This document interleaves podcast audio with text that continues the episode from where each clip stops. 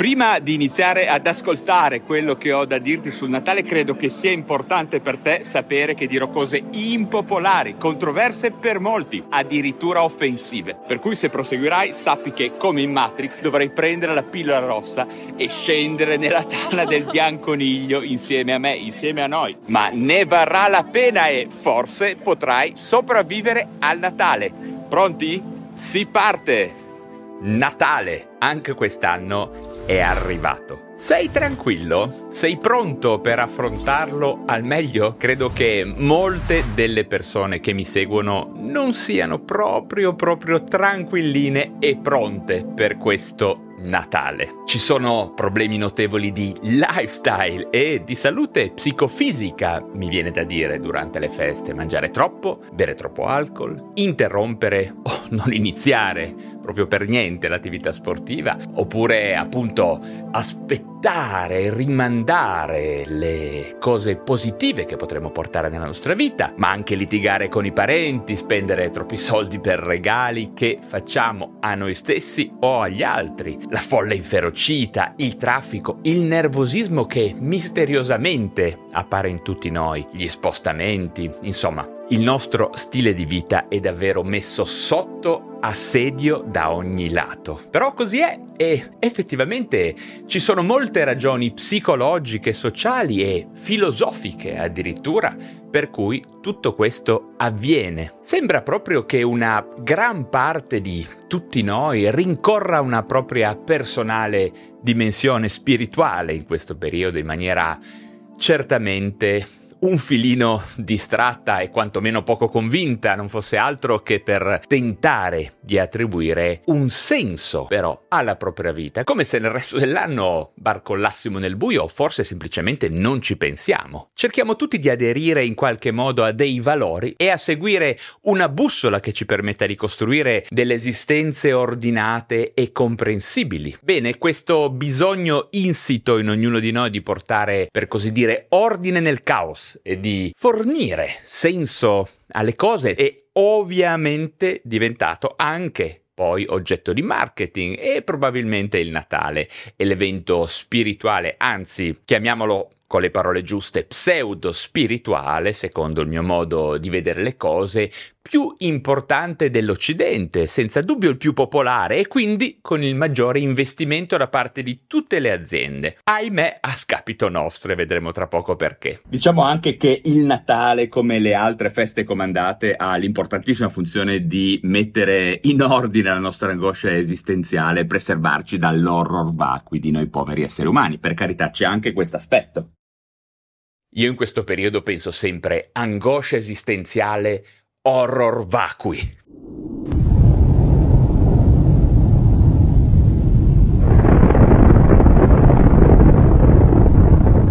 Ma cerchiamo di tenerla facile. Usiamo una semplice parola, stress, o meglio, plurime sorgenti di stress in questo periodo. Stress psicofisico, stress travestito da letizia e da gioia, o per meglio dire stress proprio perché dobbiamo travestirci di letizia e di gioia. Lo ripeto, plurime forme di stress nascosto che da sempre ci vengono vendute come normali, inevitabili e che dobbiamo semplicemente imparare ad accettare. Insomma, quello di cui vi parlo da sempre e che ha molto molto a che vedere vedere con la nostra salute psicofisica, con il nostro lifestyle. Per non parlare poi di altri problemi, ad esempio le persone che sono semplicemente sole e questa solitudine che paradossalmente potrebbe potrebbe, dico, aiutare a restare più tranquille in questi giorni, al contrario, pesa, pesa molto e aumenta il carico di sofferenza di chi vive questi giorni che non sono semplici, diciamolo chiaramente. E per finire poi vorrei anche parlare oggi di chi soffre di una patologia psichiatrica vera e propria. Purtroppo in questo caso semplicemente tutti questi problemi, tutto questo carico di stress moltiplicherà all'ennesima potenza la sofferenza mentale e tra poco cercheremo di capire il perché appoggiandoci anche a degli studi clinici. Ah, ancora una cosa, non venitemi a dire, non venitemi a raccontare che non avete mai avuto problemi con il Natale, ok? Guardatemi bene, guardatemi negli occhi, lasciate perdere. e diffidate da chi vi dice che per lui il Natale è semplicemente una passeggiata, va tutto bene, solo felicità. Ecco quindi i punti su cui vorrei provare a discutere e soprattutto a darvi consigli e esercizi pratici per sopravvivere a questo imminente prossimo Natale. Stress, alimentazione, soldi, relazione, solitudine quindi e poi tutto l'ambito di depressione e altri disturbi mentali. Questo è lo scenario apocalittico da Grinch che vi proporrò in questo contenuto. Tu sei il, il, il, il, il Grinch. Ma andiamo con ordine e iniziamo con qualche domandina preliminare. Ma che diamine succede in questo periodo? Quale demone si impossessa della nostra mente e del nostro corpo? Magia del Natale o addirittura magia nera? Adesso cercherò di spiegarvi il più possibile. Iniziamo dal concetto generale dello stress che è associato sempre comunque a questi eventi di massa. E le feste di fine anno sono decisamente una sorgente nascosta di stress, sotto tutti i punti di vista. Dico nascosta perché tendenzialmente abbiamo l'abitudine, il tic di dire che questi questi eventi siano in realtà normali, tranquilli, fluidi, senza problemi. Il pilastro di questo stress, la punta dell'iceberg, è legata a una cosa molto semplice. In realtà tutto parte dal fatto banale che a Natale bisogna fare tutti le stesse cose. Questo è un paradigma che ci viene installato precocemente in tenera età e che poi ci accompagna durante tutta la vita, qualsiasi cosa accade, qualsiasi trasformazione dinamica dentro di noi avvenga. Il Natale è un momento che deve, ripeto, deve essere corale per funzionare, che è fatto quindi alla fine per spegnere il cervello. È proprio questo il punto, il piacere di spegnerci, chiudere il cervello per qualche settimana. Le feste, il periodo diciamo che dura per tutto dicembre. Il bello del Natale e delle feste comandate è abolire per qualche tempo il fardello della libertà, di essere padroni di noi stessi, o meglio, per permettere a chi sente la libertà come un peso di liberarsene un pochino per un qualche periodo. Pensateci bene, la liturgia è molto molto claustrofobica e rigida. Se a Natale non ci facciamo regali, è un po' triste, dai. Se non mangiamo tutto, ma proprio tutto il panettone che la nonna ci mette in tavola, Beh, è nuovamente un po' triste, dai. Se non beviamo il cazzo di spumante, ma dai, su è Natale, basta. Insomma, a Natale diventiamo un gruppo di soldatini che fanno le stesse cose tutti uguali. Non so voi, ma io faccio parte di quelle persone che sentono realmente una forte claustrofobia, un senso di follia in tutto questo. Fare tutti le stesse cose, soprattutto cercare di farle meglio degli altri alle volte, perché c'è l'elemento competitivo e poi ne parliamo fra pochissimo. E in aggiunta, ovviamente, da qualche anno bisogna postare tutto su Instagram, su TikTok e su tutti i social comandati. E sì, perché sino a qualche anno or sono, in realtà non mi ricordo neanche più bene quando. Comunque dovevamo semplicemente competere nelle nostre azioni natalizie con i parenti o con al massimo dei vicini. Ecco, adesso la follia è elevata a sistema e dobbiamo competere con tutto il mondo potenzialmente per far vedere che tutto va bene, che siamo ricchi, che siamo meglio, che siamo opulenti. E meglio poi in cosa non si capisce bene, perché più o meno le nostre vite sono leggibili dagli altri. Quello che facciamo a Natale è un teatro. È un po' come quando non so vedi una persona che sai benissimo che ha uno stipendio di un certo tipo e che compra poi una macchina totalmente fuori scala per il suo stipendio. Beh, cosa vuoi che sia successo? Chissà quale magia è successo. Si è indebitata. E ne parleremo anche per il Natale di questo elemento. In ogni caso, tutto questo teatro è effettivamente uno stress, per la verità, a questo punto mi viene da dire neppure tanto nascosto, uno stress che ci può fare veramente male, ci può spingere a compiere scelte di vita errate e pericolose durante le feste. Sì, voglio esagerare addirittura pericolose. E quindi stiamo parlando di una sorta di volontaria abolizione della nostra libertà, in nome di un rituale di gruppo, un rituale che per la maggior parte di noi non ha neppure quel grosso senso, sia sul piano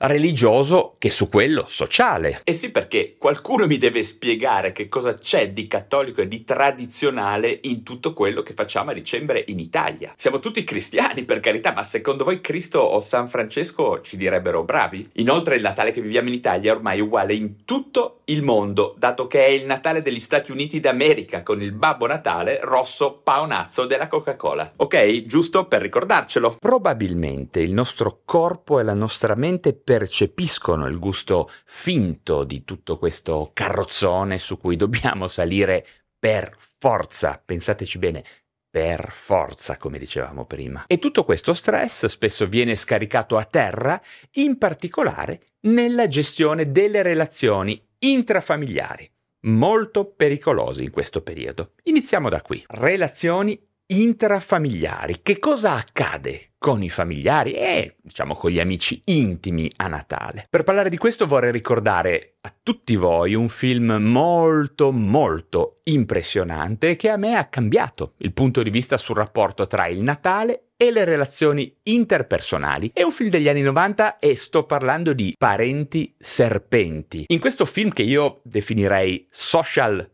horror. Il regista si mostra essere veramente un acutissimo osservatore delle dinamiche familiari e sociali italiane nello specifico. La trama del film si svolge durante il classico periodo natalizio rappresentando un'occasione unica per esplorare e criticare certamente alcuni paradigmi legati a queste festività e in particolare proprio nel contesto italiano che credo sia realmente precipuo e originale rispetto al resto del mondo. La narrazione riguarda una famiglia, una famiglia tipo che si riunisce per celebrare il Natale e i membri della famiglia che vivono in diverse parti d'Italia si ritrovano in apparenza eh, festosi nella casa dei genitori anziani. Bene, questa reunion familiare si trasforma molto velocemente in un campo di battaglia dove eh, risentimenti repressi, gelosie, segreti, angosce, ansie, elementi misteriosi della vita vengono alla luce e saltano fuori in maniera realmente thriller. Ogni personaggio porta con sé una propria problematica che eh, rispecchia poi diversi aspetti della società italiana, dalla claustrofobia di lavori inumani ed obbligati, allo stress economico, dalle questioni di genere addirittura alle ambizioni frustrate, alle esistenze frustrate. Si parla di difficoltà a volersi bene in una società che ci pone tutti sotto pressione, senza tempo, senza il tempo materiale per parlare e quindi per volerci bene. Si parla di consumismo, si parla di alienazione, si parla anche di tradizione di modernità per scoprire in qualche modo che probabilmente non esiste né l'una e nell'altra, ma sono nostre costruzioni. Parenti Serpenti è un bel consiglio che vi do, è più di una semplice commedia natalizia e dovrebbe essere visto da tutti intorno ai primi di novembre di ogni anno, come fosse un farmaco per stabilizzare le nostre istanze profonde in previsione del Natale. Questo film può essere visto come una metafora delle difficoltà di comunicazione e di comprensione all'interno della famiglia e per estensione certamente della società, mettendo in discussione i paradigmi nuovamente, per questo è il termine che a me piace usare per il Natale, paradigmi tradizionali associati al Natale e anche alle relazioni, alle dinamiche familiari. In realtà il Natale rivela con maggiore forza e violenza senza questi problemi. Per cui che consiglio vi darei per queste feste,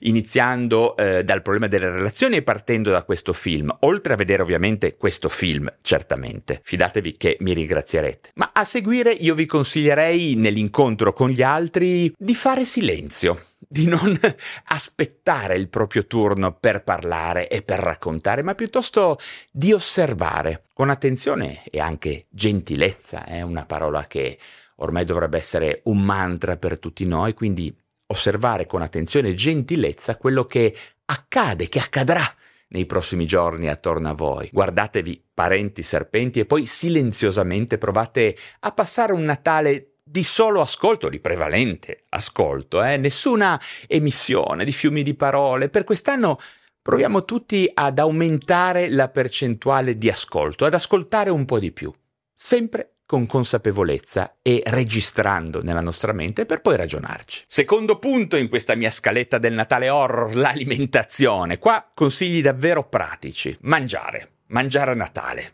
Disastro.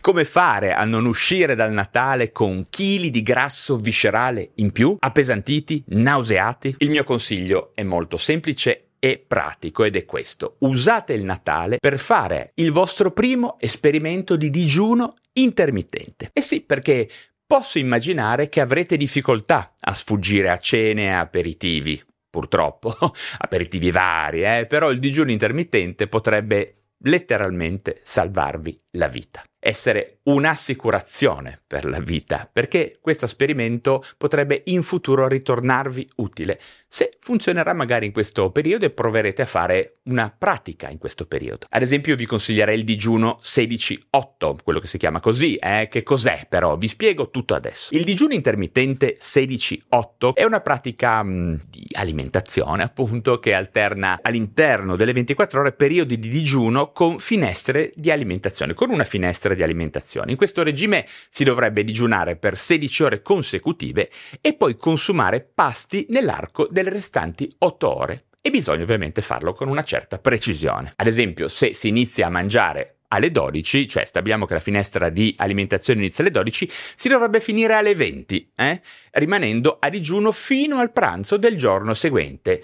E sì, Rispondo subito alla vostra domanda, bisogna saltare la cazzo di colazione, che è un altro paradigma, che peraltro non è tradizione, ma è stato come dire, favorito da aziende del food dove, eh, diciamo, producono tutti quei cibi del cazzo che ci fanno mangiare alla mattina, zuccheri semplici prevalentemente. Quindi sì, salterete la colazione. Se non avete problemi di salute, non serve a niente, a niente. Ovviamente il digiuno è molto più semplice se mangerete il minimo possibile di carboidrati semplici insulino dipendenti. Questo metodo è popolare nella gestione del peso e nella promozione della salute in generale. Fidatevi, se rispettate una finestra di digiuno di questo tipo, potrete controllare i danni alimentari del Natale, in particolare se nel corso, diciamo, dei banchetti natalizi proverete, come vi dicevo prima, a selezionare i cibi maggiormente proteici, a mangiare più proteine e verdura a discapito, lo ripeto, dei carboidrati, soprattutto degli zuccheri semplici insulino dipendenti. Dal punto di vista scientifico il digiuno intermittente 16-8 influisce su vari processi fisiologici. Uno degli effetti più notevoli è la modulazione dei livelli di insulina e dell'insulinoresistenza. Mantenendo bassi livelli di insulina durante il periodo di digiuno si può potenzialmente migliorare addirittura la sensibilità insulinica. Questo è particolarmente rilevante ad esempio per la prevenzione e la gestione anche del diabete di tipo 2. Inoltre il digiuno intermittente può indurre uno stato di chetosi lieve durante il quale il corpo utilizza i grassi come fonte primaria di energia, favorendo la perdita di peso e soprattutto di grasso viscerale che genera tutte quelle cose che se seguite i miei video saprete a memoria, dall'infiammazione cronica di basso grado in avanti. E inoltre, cosa non da poco, può aumentare il GH, l'ormone della crescita con un'ottima azione anti-aging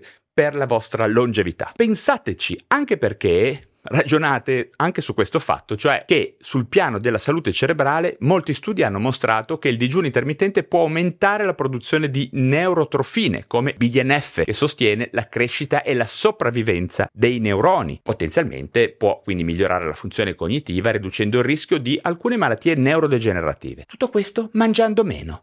Sì, mangiando meno. Sull'alcol due parole veloci perché ne ho già dette tante. Che dire, meno possibile, meglio zero che poco. Soprattutto non credete a quello che in queste settimane vi dicono i produttori di alcol. Rispetto all'alcol ricordate bene che ogni grammo di bevande alcoliche che ingerirete obbligheranno il vostro corpo ad accumulare ancora più grassi, a fare uno sforzo metabolico notevole e inutile, perché l'alcol dovrà essere buttato il prima possibile fuori dal corpo. Il vostro corpo lo sa e lo vede come un veleno meno. Punto. So bene che quella contro l'alcol sarà una battaglia lunga e faticosa e non penso proprio che la vinceremo a Natale, dove tutti, tutti, tutti ci obbligheranno a bere. Non aggiungo altro se non quello di bere più possibilmente acqua, tanta acqua, acqua qua. Attività fisica. Un piccolo pensiero anche al problema dell'attività fisica. A riguardo abbiamo dei dati molto chiari. Nessuno sembra aver voglia di iniziare un abbonamento in palestra oppure un programma di allenamento in qualche genere, diciamo di qualsiasi genere, a dicembre. È la verità questa. La grande illusione purtroppo è di partire sempre a gennaio, sempre a gennaio. Questo andare avanti, spingere in avanti.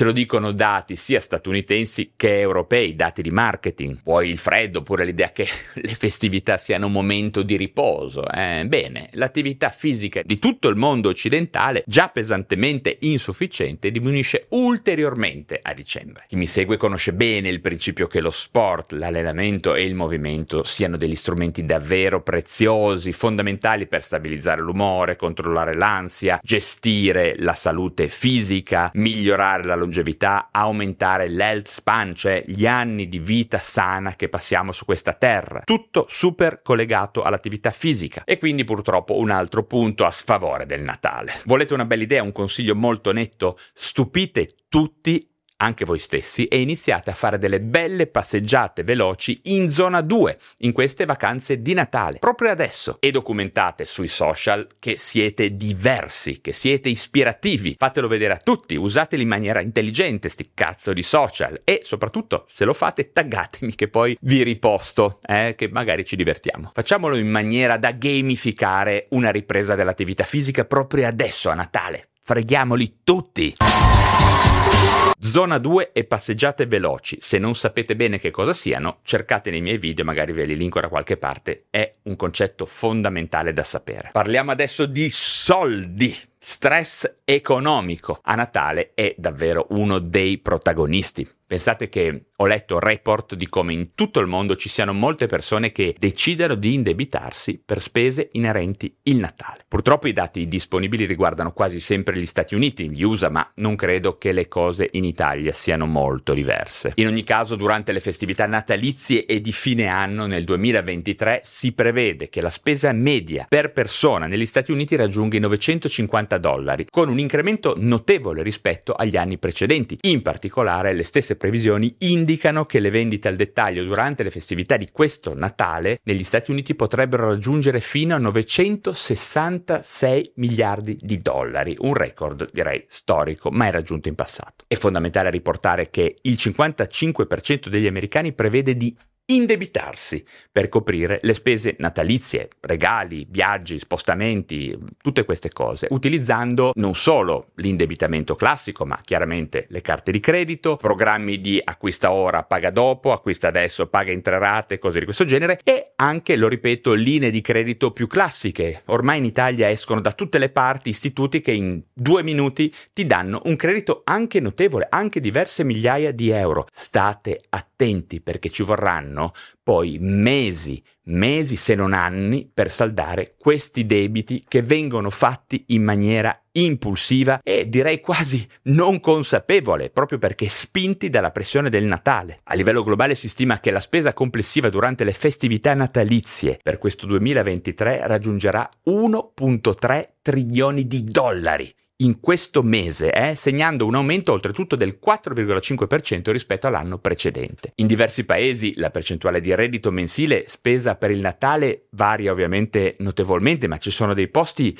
assurdi. Ad esempio ho letto che in Libia spendono il 688% del loro reddito mensile medio per le festività natalizie. Poi ci sono dei posti un po' più sani di mente, che come i Paesi Bassi, in cui questa percentuale scende addirittura al 19%. Interessante, no? Altri paesi come Canada, Germania, USA, Francia, anche l'Italia pare, l'Australia, eh, il Messico, il Regno Unito hanno comunque spese aggiuntive tra regali e vacanze, come dicevamo prima, che possono variare da 679 a 2100 dollari in media per famiglia, quindi comunque tanto. Tutte queste statistiche, questi numeri eh, evidenziano come il periodo delle festività natalizie sia un momento di grande spesa per tante famiglie, spesso non consapevole e realmente portando all'indebitamento per soddisfare le aspettative, le aspettative dei familiari, dei figli, le nostre, no? E soprattutto in relazione a tradizioni legate a questi eventi che non so che cazzo c'entrino con la cultura cattolica, cristiana o europea, ecco. Questo ovviamente arreca un danno tutto da valutare sulla mente e il corpo delle persone che si indebitano, stress, cortisolo, eh. insomma, se mi seguite sapete probabilmente già tutto. Quindi l'esercizio che vi propongo per questo Natale dovrebbe essere molto semplice, ovvero quantomeno non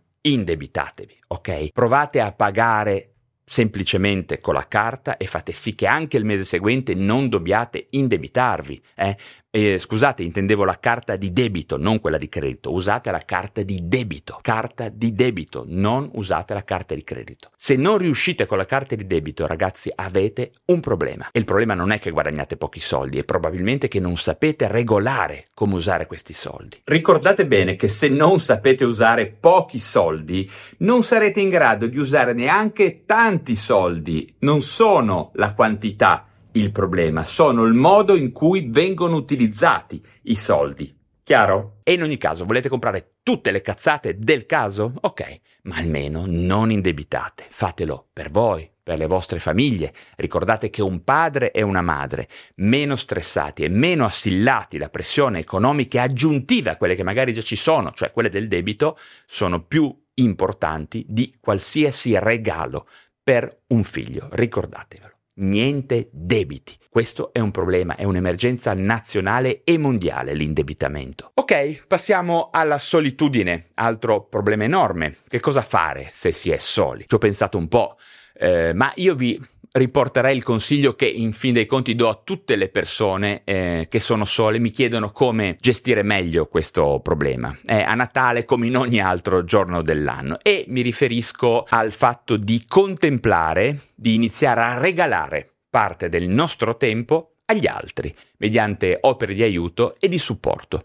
Io la considero un'attività non solo utile ma realmente terapeutica per chi è solo. Per esercitare il volontariato in Italia è semplicemente necessario iscriversi a un'associazione che organizza servizi per il territorio o fare richiesta a un ente che coinvolge volontari no? in alcune attività. Che dite? Ci avevate mai pensato? È un modo davvero ottimo per stringere amicizie, per sentirsi utili, per sentirsi meglio con noi stessi e ovviamente per supportare la nostra comunità in maniera pratica. E a Natale potrebbe veramente portarvi fuori casa e farvi sentire utili, efficaci. In Italia esistono molteplici associazioni di volontariato che offrono tantissime opportunità per coloro che desiderano dedicarsi al servizio sociale e umanitario. Tra le principali ve ne indico alcune, ma non sono le uniche, comunque menzionerei la protezione civile che ha sempre bisogno, il Corpo Europeo di Solidarietà, eh, l'Associazione Manitese, Medici Senza Frontiere, mh, mm, Fondazione Banco Alimentare, Amnesty International, tantissime, eh, eh, oltre ovviamente a tutte le associazioni cattoliche eh, che si occupano in, di, di, questi problemi sociali, se ovviamente se siete ben predisposti in questo senso. C'è comunque spazio per tutti,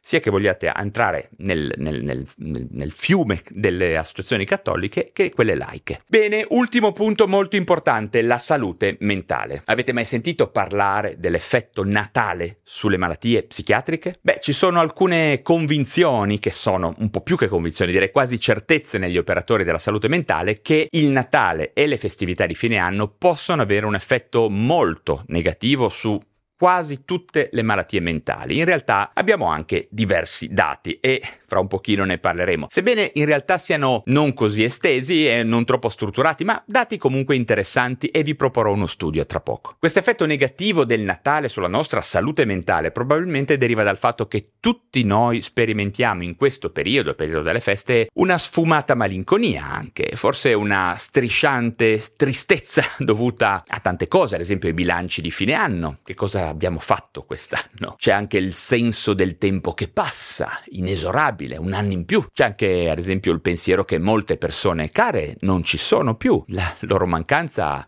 picchia forte dentro il nostro cuore. Tutto questo comunque Tutte le prospettive che vi posso proporre, che vi ho proposto in questo contenuto, non migliorano sicuramente la depressione o certe forme di disturbi affettivi, come mi viene in mente il disturbo bipolare. E spesso queste sensazioni iniziano prima, verso novembre o anche a ottobre, in concomitanza sicuramente con il diminuire della luce solare, che guarda un pochino raggiunge il suo minimo proprio verso Natale, il 21 di dicembre in realtà. Ma ovviamente eh, questi sono sentimenti, emozioni che spesso sono normali, non sono disturbi chiaramente, ma in realtà questa atmosfera malinconica può davvero influenzare la nostra salute mentale e quindi peggiorare le condizioni di chi soffre di una vera e propria malattia psichiatrica, ok? Bene, tutta questa domanda, questa questione se la sono posta due ricercatori, Randy e Lori Sansone, una simpatica coppia di psichiatri che hanno indagato in maniera molto scientifica eh, tutte le pubblicazioni più importanti sull'argomento. Ripeto, non sono tante, ma ce ne sono, per produrre poi un bell'articolo che si intitola The Christmas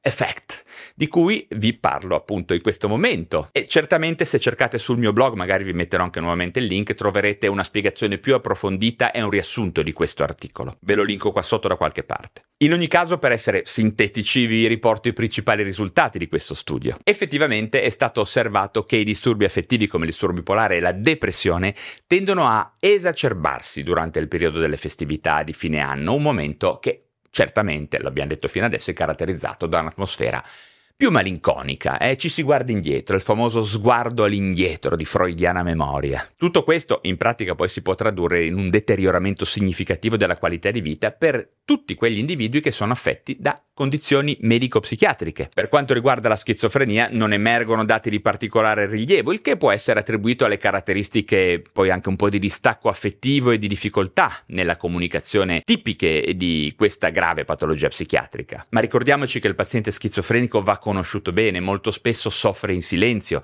soffre senza parlare, quindi necessita come tutti noi, come tutte le persone del mondo, di attenzione e di empatia. Un aspetto che mi ha particolarmente colpito di questo studio riguarda eh, la marcata riduzione nell'utilizzo dei servizi psichiatrici ambulatoriali e di emergenza durante le festività. È un fenomeno che si accompagna ehm, anche stranamente a una diminuzione dei casi di suicidio e dei comportamenti autolesivi durante le feste. Ovviamente è temporaneo e, ripeto, è un po' difficile da capire completamente. In effetti, questo dato un po' sorprendente e che viene riportato dagli studi condotti da Randy e Lori Sansone, ovviamente eh, poi si ribalta eh, in un un notevole incremento delle richieste di assistenza psichiatrica immediatamente dopo le festività, con anche un incremento dopo le festività di suicidi e di gesti aggressivi, di aggressività vissuta. Questo fenomeno viene descritto nell'articolo come una sorta di assalto ai servizi di aiuto sia pubblici che privati e richiede quindi una particolare attenzione. E inoltre, ripeto, molti studi che ho esaminato anche di recente evidenziano un aumento degli eventi sanitari e sociali correlati all'uso di alcol e sostanze stupefacenti durante il Natale, durante le feste, con una conseguenza crescita anche di violenza domestica correlata a sostanze e ovviamente anche di incidenti stradali in questo periodo dell'anno. Quindi il consiglio che darei è quello di non perdere, consiglio veramente importante, non perdete il contatto con i centri di salute mentale con i vostri terapeuti durante il periodo delle feste e piuttosto che tenere, tenere, tenere duro e poi esplodere subito dopo, cercate piuttosto di fare o un accesso in pronto soccorso o fatevi vedere o in qualche maniera cercate di tenere il contatto con le persone che vi aiutano. Infine è anche interessante notare che la reazione prevalente durante le festività natalizie notizie di Capodanno tra le persone considerate normali non è tanto una vera e propria tristezza, sul piano comportamentale perlomeno, ma piuttosto una reazione disforica, diciamo noi, quindi accompagnata da aumento dell'irritabilità, nervosismo tendente a una maggiore tensione emotiva. Vi risulta? Questo potrebbe essere uno dei motivi per cui si litiga di più durante il Natale. Effettivamente tutto questo può nuovamente avere un impatto negativo sulle relazioni interpersonali in un periodo dell'anno che è spesso idealizzato come un momento di maggiore bontà e armonia tra le persone. Insomma, ritorniamo al problema delle difficoltà relazionali. Quindi Altro consiglio è fondamentale esercitare un'attenta auto-osservazione auto-osservazione personale e gestione del proprio stato emotivo durante queste festività.